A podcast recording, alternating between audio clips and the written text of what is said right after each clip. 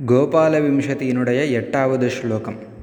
ஸ்லோகம் சொல்கிறேன் நிகடேஷு நிஷாமயாமி நித்யம் நிகமாந்தைரதுனாபி மிருக்யமாணம் யமலார்ஜுனதிருஷ்டபாலகேளிம் யமுனா சாட்சிகயௌவனம் யுவானம்.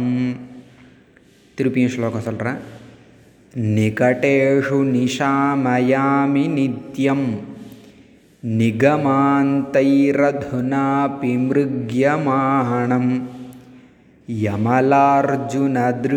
यमलार्जुनदृष्टबालकेलिं யமுனா சாட்சிகயௌவனம் யுவானம்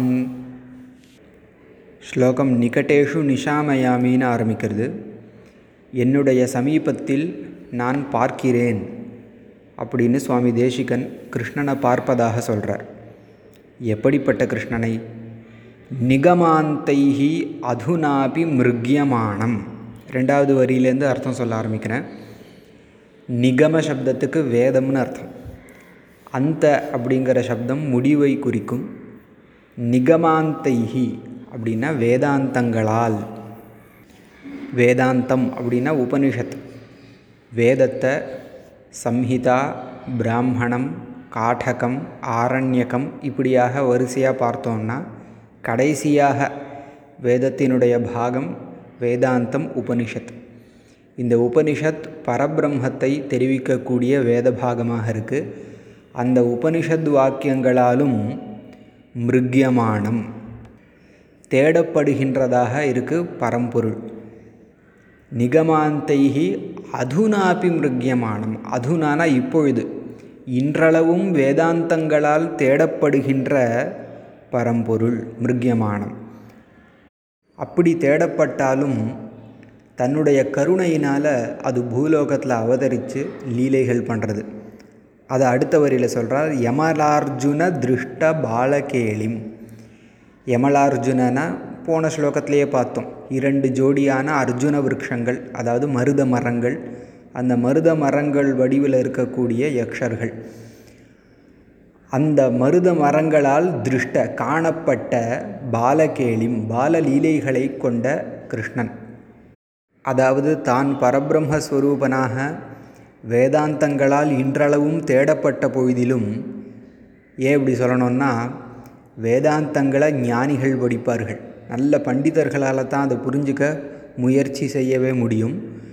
ஆனால் அவர்களுக்கும் அரிதான பரம்பொருளாக இருந்த பொழுதிலும் பக்தர்களுக்கு அனுகிரகிக்க வேண்டி பாலலீலைகளை பண்ணுறார் அத்தகைய பாலலீலைகளை ஓரறிவுள்ள மரங்களை அனுபவிக்கிறது பார்த்து.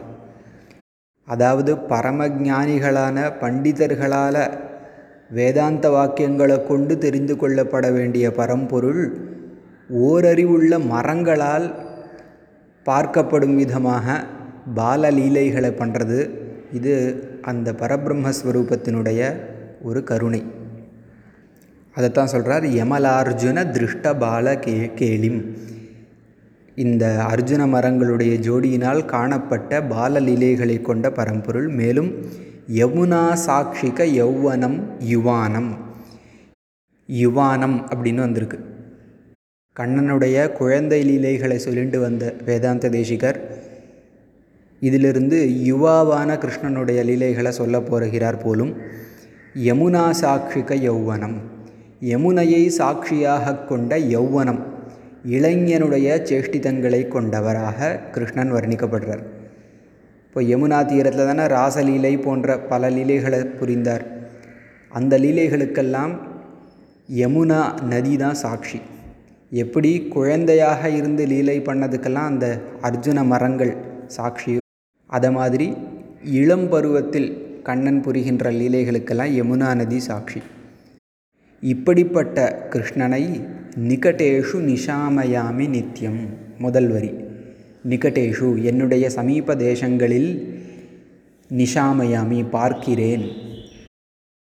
வேதாந்த வாக்கியங்களால் இன்றளவும் தேடப்படுகின்ற எந்த ஒரு பரம்பொருள் மரங்கள் முன்னிலையில் பாலலீலைகளையும் யமுனா நதி சாட்சியாக இளைஞனின் லீலைகளையும் புரிந்ததோ அப்படிப்பட்ட கிருஷ்ணனை நிகடேஷு என்னுடைய சமீப தேசங்களில் அதாவது என்னுடைய அருகாமையில் நிஷாமயாமி பார்க்கிறேன். எப்போ பார்க்கிறேன்? நித்தியம் எப்பொழுதும் அப்படிப்பட்ட கண்ணன் எனக்கு காட்சி தருகிறான். நான் பார்த்து கொண்டிருக்கிறேன்னு சுவாமி தேசிகன் தெரிவிக்கிறார்.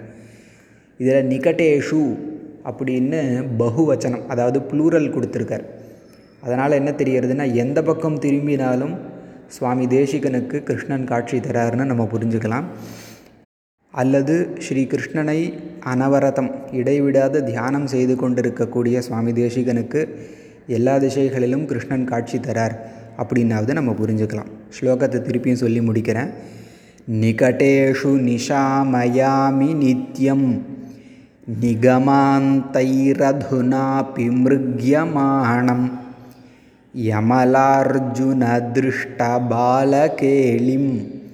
यमुना साक्षिकयौवनं युवानम्